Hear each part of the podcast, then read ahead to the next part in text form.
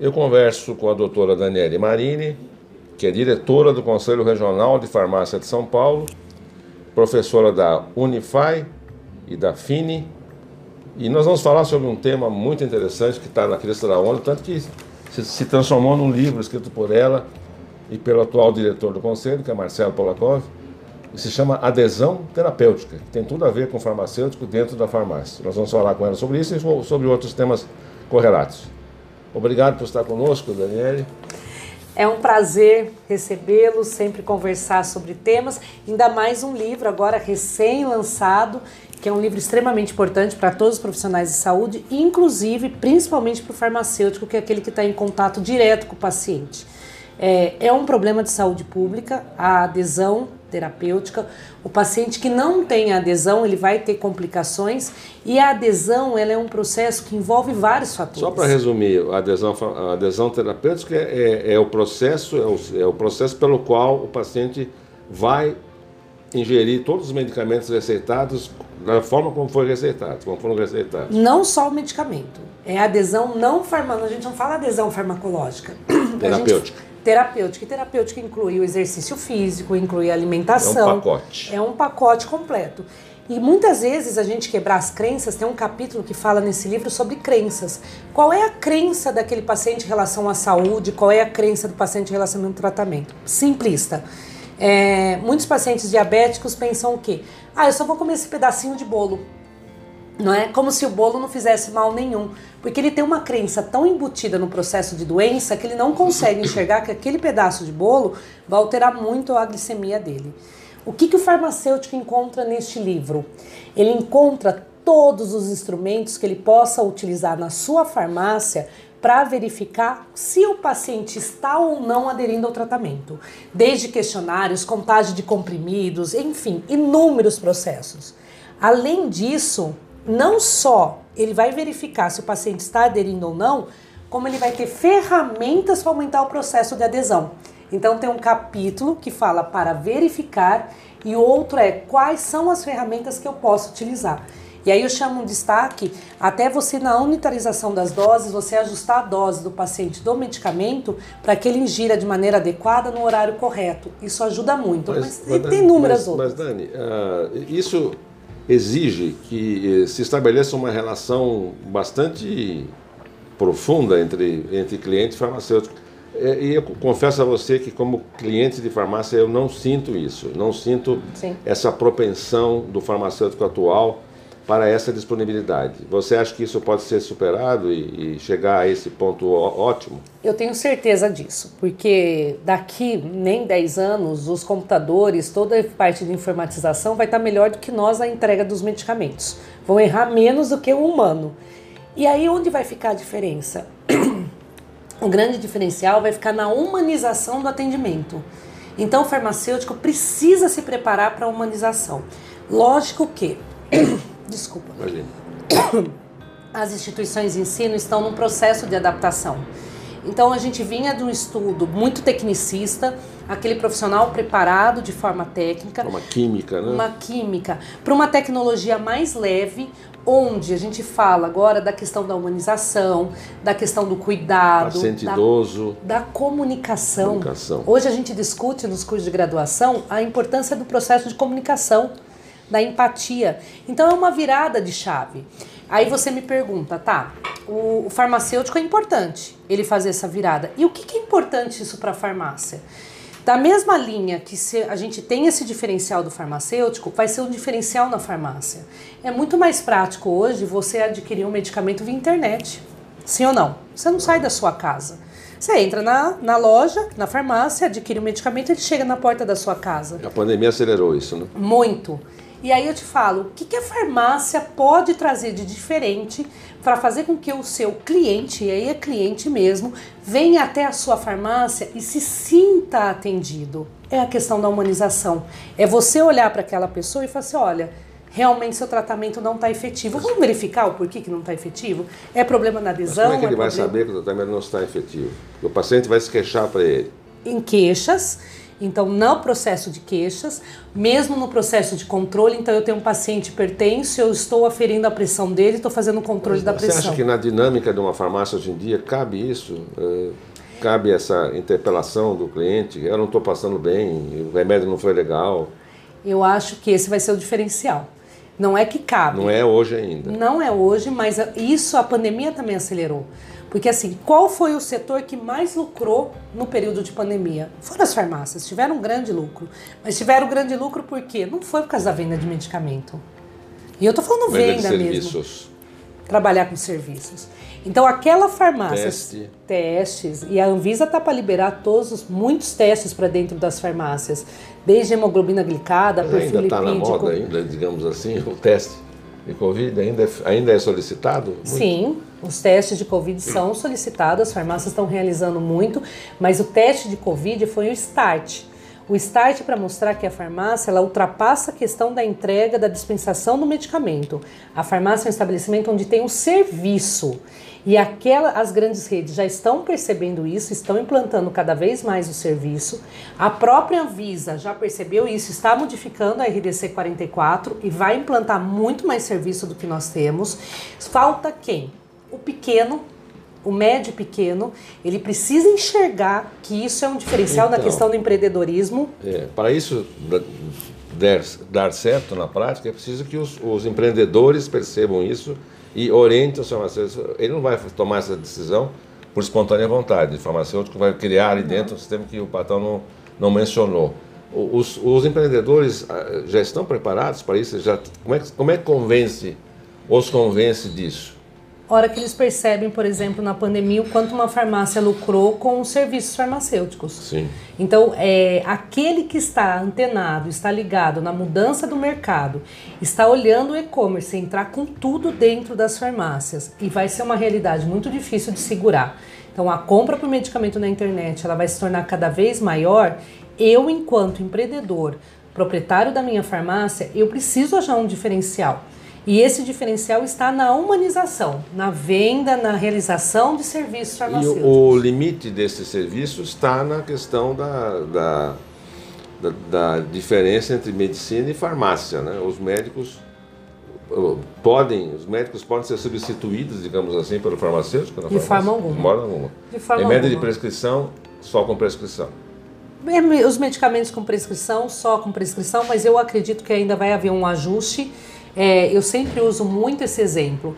Hoje a legislação que nós temos, ela é inviável. Então, por exemplo, uma pílula do dia seguinte, você precisar de uma prescrição farmacêutica, claro, claro. é um absurdo. Um anticoncepcional. Entendeu? Você vai precisar de um médico, então assim, você já engravidou. Então, esse ajuste precisa ter algumas classes que elas são mais factíveis de prescrição de dentro do profissional é, de saúde. Cujo uso não traria, aparentemente, teoricamente, grandes efeitos. Tem perigo, mas eu, enquanto profissional sim. da saúde, farmacêutico... O perigo de não estudei, tratar é, é, maior. Então, eu, e assim, já estamos vendo essa mudança. Nós vimos o primeiro protocolo, que foi o protocolo de dispensação farmacêutica, onde pode prescrever os medicamentos de emergência no Sistema Único de Saúde para AIDS. Então, já o Ministério da Saúde deu autonomia para o farmacêutico prescrever no SUS. Então você vê toda uma mudança que está acontecendo de você enxergar o farmacêutico como profissional de saúde, a farmácia como estabelecimento, e eu preciso o quê? Unir isso, sempre lembrando o quê? A farmácia comercial, ela é comercial, mas eu preciso entrar em equilíbrio entre o comercial e a saúde, porque eu posso lucrar sim, muito sim, fazendo sim. serviços. Posso e devo. Você achou correta a transformação dos antibióticos em remédios de prescrição com receita retida? Eu achei, particularmente eu achei, porque eu acho que a gente ainda e, e deveria ter assim, um controle mais rigoroso, até com quem prescreve. Nós estamos com um problema seríssimo de antibiótico. Nós estamos com bactérias multiresistentes. Nós temos bactérias, as micobactérias de tuberculose, que não respondem mais a um tratamento. Nós vamos perdendo pessoas com tuberculose em pleno 2022. Então, até tem um capítulo que fala aqui sobre adesão, adesão à terapia antimicrobiana. Então, é um problema muito sério de saúde pública, nós ainda não estamos preparados, é, e aí a única forma, não digo que é a forma correta, mas foi a única forma encontrada, foi fazer controle via legal. Eu acho que seria ideal a gente fazer um controle via conscientização, Conscientização. da Ainda não população. existe, ainda não não existe. existe. Ainda da população e do prescritor. Então, você precisa tomar aquele antibiótico? Aquele antibiótico é realmente necessário? Quantas pessoas tomam antibióticos de forma desnecessária? Criando resistência. criando resistência e errônea, né? Porque não tem adesão. Então tem, é muito legal ter um capítulo exclusivo para adesão na área de antimicrobianos, que é algo que nos preocupa bastante. Agora, falando ainda sobre adesão terapêutica, você acha que eh, essa adesão exige, em primeiro lugar, a iniciativa do paciente, do paciente em, em querer orientação?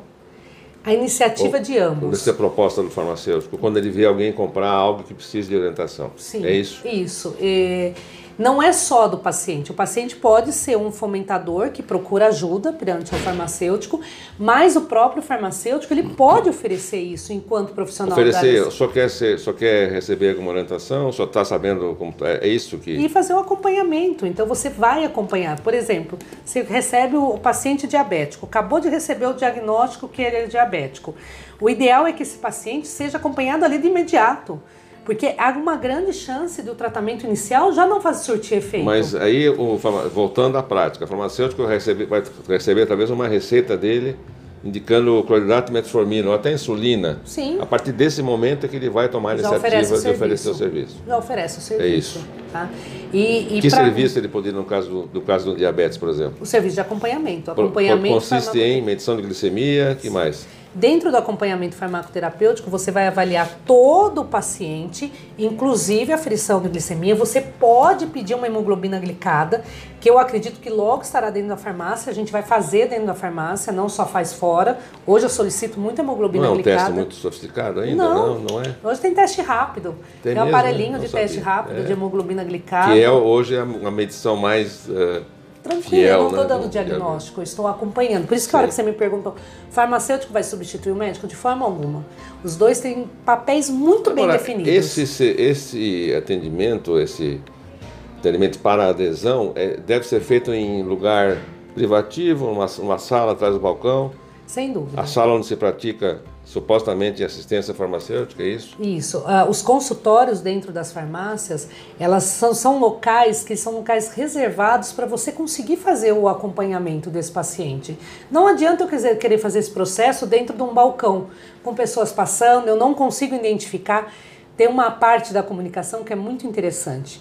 O primeiro minuto que eu vou atender um paciente é um minuto marcante da consulta. É onde eu tenho que perguntar para o paciente o que ele mais lhe preocupa em relação à sua doença, em relação ao tratamento. Ali eu descubro as crenças dele. É naquele minuto que eu vou conseguir ter uma intervenção precisa e acompanhar aquele paciente durante o percorrer aí do, do tratamento Sim. e muitas vezes se torna extremamente Sim. fiel para nós. Este é o papel do farmacêutico que a gente espera na drogaria e nas farmácias É, hoje. Adesão terapêutica tem a ver com prescrição farmacêutica? A adesão é um processo, mas a prescrição ela Faz pode parte estar, disso. faz parte dentro do acompanhamento. O que, então, que ele pode prescrever? hoje ele pode prescrever os MIPs, que são os medicamentos isentos, mas eu fico falando sempre, eu tenho uma, uma fala que eu sempre gosto de comentar. Os farmacêuticos ficam, ah, mas só MIP, MIP. Se tem uma classe de suplementação alimentar e de fitoterapia que pode fazer um diferencial para o farma, paciente dúvida. enorme. E eu vou falar uma diferencial para dentro da farmácia também, questão de rentabilidade. Então, por exemplo, vou te dar um exemplo simples: um paciente que está com dislipidemia, aumento de colesterol. Nós temos medicamentos fitoterápicos que reduzem o psyllium, tá? um suplemento alimentar, o psyllium, que reduz até em 20% a, o nível de colesterol, sem usar estatinas, os medicamentos estatina. Então, olha o que você teria em mãos em questão de lucratibilidade, em questão de melhorar a qualidade de vida do paciente, que eu posso prescrever. E aí eu só queria fazer um parênteses, né? Hora que eu for prescrever isso, eu só tenho que me preocupar com uma coisa. Esses, esses suplementos ou esses fitoterápicos têm comprovação científica? E o farmacêutico ele tem que ser um estudioso. Ele tem que abrir as diretrizes de tratamento de hipertensão, de diabetes e ler constantemente vai ser uma isso. fonte absolutamente legítima disso. Legítima, é saúde baseada em evidência, que é outro assunto que a gente Mas ele discute. sabe isso, isso está isso tá disponível para todo mundo, Totalmente, no. Google. Agora, o que a gente precisa é mudar a cultura, e a cultura vem desde a faculdade. E com as pessoas que já são formadas há alguns tempos, eu acho que o mercado vai dar o chacoalhão, sabe? O mercado regula. ou você começa a mudar a sua postura, ou você vai ser Os substituído. farmacêuticos de farmácia são muito jovens em geral. São. A maioria. Você não vê um veterano. É muito difícil. O veterano geralmente é o dono. Você não vê um farmacêutico. Isso, isso demonstra o quê? Que é, essa carreira no varejo não é muito longa, ele vai se enveredar para outros setores. Que- Como é que você vê isso? Olha, a farmácia hoje, graças a Deus, é mais uma profissão de mais de 130 áreas de atuação. E é uma demanda por profissionais capacitados enorme. Não há desemprego, né? Não é pelo contrário. Falta de Muito. gente. Falta farmacêutico, o farmacêutico é recém-formado e ele é contratado. Então, muito desses farmacêuticos que estão nas farmácias, eles acabam se capacitando e eles vão para cargos superiores. Então, a base de contratação ainda de Sim. recém-formados são, as, são as- principalmente as drogarias. Né? As farmácias de manipulação requerem uma mão de obra mais qualificada, com mais experiência. Mas a graduação é o ponto inicial. É o Farmácias, magistrais têm tido demanda de pessoal, estão contratando. Menos do que as abrindo, drogarias. menos. Menos. que as drogarias que estão em maior demanda hoje. E uma coisa interessante, você me perguntou da prescrição. Então, assim, eu conheço pessoas que lucram mais de 10 mil reais em farmácias recém-lançadas, só trabalhando com a prescrição dele em suplementação alimentar e fitoterápicos. É algo extremamente rentável. Sim. Nem comentei dermocosmético. Sim, aí já é outro setor. né? É outro setor que você HPC. pode lucrar absurdamente, né? Então você melhora a qualidade de vida do seu paciente e aí a pessoa fica preocupada, ai, mas eu não posso prescrever uma estatina. Tá, estatina é um medicamento que tem tarjada, é uma tarja vermelha. se o cliente pedir, ele, ele compra, não é? Mas eu compro sim, Deveria Vastatina comprar sem com a prescrição. Sem. Só com a prescrição deveria. Mas não é o que acontece. Não é o que acontece na farmácia de hoje. É, e aí você acaba, tá, tudo bem, você compra estatina, mas será que a estatina era necessária para você? Será como que está o seu perfil lipídico? Então, É. não era melhor eu te chamar na minha salinha? Vamos avaliar o seu perfil É lipídico? fácil fazer isso na hora. Na hora, eu Uma faço gotinha de sangue. uma gotinha de sangue, eu te entrego o seu perfil lipídico. E aí, se seu perfil lipídico tá controlado ou não, eu tenho posso encaminhar ao médico. Agora, uma, a pergunta literalmente de um milhão de dólares. Isso deve ser cobrado? Deve. Deve. Deve ser cobrado, os serviços são cobrados, o acompanhamento é cobrado. E a gente, lógico, a gente tem toda uma mudança de cultura da sociedade que isso vai ser entendível como algo necessário. Não vai ser hoje, mas aí vai vindo um processo. E esse processo, para isso, o farmacêutico tem que estar preparado. Porque se eu faço uma intervenção Você vende um serviço, se eu faço uma tem que intervenção e essa intervenção tem sucesso, com certeza isso indica para outro, que indica para outro, que indica para outro. mas por enquanto já se pode cobrar? Você acha Deve, que deve pode, cobrar? tem gente que mas cobra. É, é um, é um preço razoável Olha, eu tenho gente que já está cobrando em torno de 200 reais. pela consulta de Pela quanto tempo? consulta. 15 minutos? A primeira consulta, eu vou falar como experiência, a minha primeira consulta. Eu atendo, mas eu atendo dentro de uma clínica escola, então eu não Ah, cobro. você tinha me falado. É, eu cobro dentro de uma clínica Sim. escola, eu trabalho com diabetes. É, no meu caso, como é atendimento por SUS, eu não faço cobrança. Mas eu levo em média na primeira consulta em torno de uma hora, uma hora e Nossa. quinze. Tá? A primeira. Depois as outras é mais acompanhamento do plano de cuidado, que é outra coisa que vem aí surpresas no segundo livro meu e do Marcelo, vamos que logo, esperar. logo a gente lança. E nesse processo todo que a gente fala de prescrição, hoje a gente tem que discutir a desprescrição. Então, eu ia perguntar para vocês que é um termo da moda. É? Todo mundo fala em desprescrição, farmacêuticos com teses universitárias sobre isso.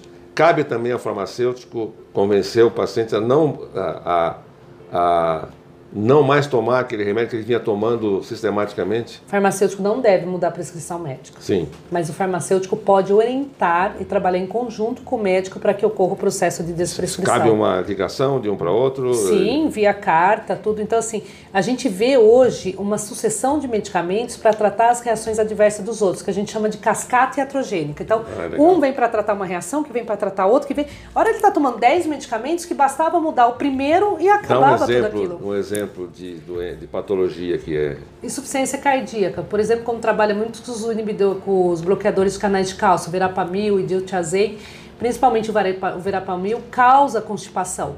E aí eu posso substituir pelo diltiazem, que não causa, mas ao invés de eu substituir, o médico trabalha com a constipação, que vai depois causar problemas gástricos, aí vem o omeprazol da vida, aí vai... e aí começa a surgir uma cascata, né? Próprio diurético, a gente sabe que trabalha com tiazídico, o tiazídico causa aumento de ácido úrico.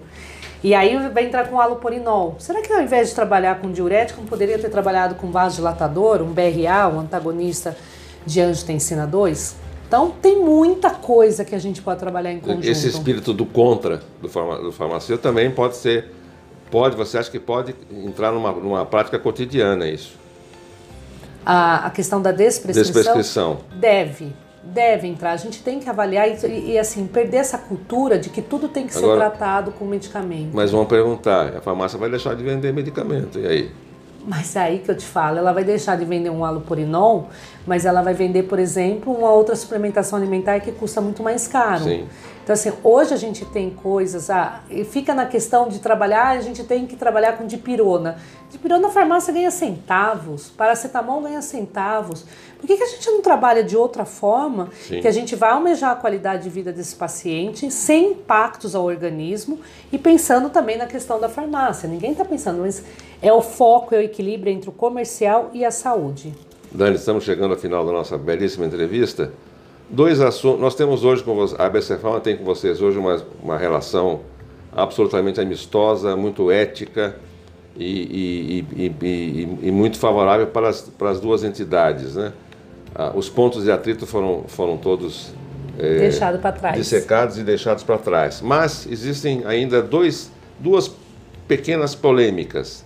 A primeira questão no piso salarial, que membros do conselho, de vários conselhos né, da, da área farmacêutica, estão ah, propondo, propugnando ah, um piso de mais de 6 mil reais, o que, segundo a maior parte das farmácias, pessoas pequenas, seria, seria, seria falimentar. Né? Como é que ficou isso? E por que essa insistência nesse piso? Tá. É, o piso salarial ele é uma necessidade até porque a gente tem cada vez mais né, o sindicato, por questão da mudança legal da lei trabalhista, o sindicato cada vez mais enfraquecido e não conseguindo realizar as assembleias e os acordos coletivos. Então nós precisamos lutar realmente por um piso salarial. Tá? E muitas vezes a gente vê o farmacêutico recebendo situações que são inviáveis, valores que não são compatíveis. Então precisa haver uma regulamentação até em, nível nacional. Você pega pisos salariais de outros estados que são altos, que também não recebem, e estados que recebem muito pouco. Eu acho que a gente tem que entrar num equilíbrio, mas o piso salarial ele tem que ser aprovado via projeto de lei. né? Hoje estão tramitando três projetos de lei. Nós temos, enquanto conselho, trabalhado muito nesses projetos de lei, mas aí realmente pensando num, num equilíbrio. E essa cifra que eu mencionei, não sei exatamente quanto é, 6 mil e poucos reais, é a cifra imutável? Não, não, ainda não tem um fechamento sobre isso, porque eram três projetos de lei com três valores diferentes e esses três projetos de lei agora foram apensados, foram juntados e vai sair um, um relatório. Um relator né, já está preparando todo esse relatório de apensamento desses três projetos. A gente ainda não sabe, não conseguimos, isso foi semana passada, ainda a gente está em conversa, solicitando reunião com esse deputado, relator, para que a gente possa ver o que, que vai ser construído aí desse piso. A outra polêmica que durou algum tempo né, foi a questão da fiscalização das farmácias pelos conselhos, inclusive com a apl- aplicação de multas no caso de ausência do farmacêutico naquele momento, ele podia ter ido almoçar, foi atender um paciente fora, não sei. Como é que ficou isso? nós construímos o perfil, né? O perfil é muito interessante porque ele não é naquele momento. Ah, eu não estava naquele Um momento porque conjunto aconteceu. de, de visitas. É um conjunto de visitas, é o seu histórico em dois Sim, anos. sim. Então, por exemplo, eu tenho presença o tempo inteiro. Este dia aconteceu alguma coisa que eu não pude estar presente. Ok, você tem o histórico, não haverá nada. Então, essa construção do perfil foi extremamente útil e ela é justa. Né? Então, quem é penalizado? Aquele que realmente não tem um perfil adequado Sistematicamente, falta aos sistematicamente controlado, você sabe o seu perfil, é mutável, né? Então você pode cair, você pode subir de acordo, só depende de você. Então eu tenho a presença regular e aconteceu alguma coisa, tá tudo bem. Ah, não, eu não tenho nenhuma presença, nunca a fiscalização do conselho foi lá, nunca me encontrou. É óbvio que você vai ser um perfil ruim. Né? E nós, enquanto conselho, a nossa obrigação é defender a sociedade. Claro. Então a gente precisa que o farmacêutico esteja dentro da farmácia, Dani, fazendo o seu papel lindo. Claro, claro. Dani, para terminar mesmo, já, já fiz essa pergunta e faço para todos os meus entrevistados dessa área. Quando você entra numa farmácia como cliente, o que, que você gosta e não gosta de ver? O que eu mais gosto é ver quando, e principalmente quando são meus alunos, me dá um orgulho enorme. Quando eu chego, são meus ex-alunos e eles Muito chegam bom. e vêm fazer aquele atendimento diferenciado, perguntar, tentar me orientar, mostrar. E olha, me orientar a professora que foi de farmaco deles. Você vê? Eu acho que isso demonstra que a gente está no caminho certo. Agora, me dói muito quando eu vejo o profissional farmacêutico não exercendo o seu papel ali de frente. E, e muito assustado. Assustado porque tá, não quer ver aquela equipe, não enxerga aquela equipe, por causa do paciente que vai lhe perguntar. A gente precisa, eu tenho trabalhado isso muito no meu canal do Instagram, né? A questão do empoderamento. Você precisa se empoderar. O empoderar Palavra nada- da moda. Palavra da moda. Nada melhor do que o seu autoconhecimento e o conhecimento técnico. Então eu adoro ver quando o farmacêutico assume o seu papel, seu papel de líder ali naquele local e realmente ele está voltado para o atendimento da população. Porque nós somos um profissional da saúde e o nosso foco é o paciente. Doutora Daniele Marini, muito obrigado por sua Imagina. atenção conosco. Sempre, pode contar sempre comigo. Muito obrigado.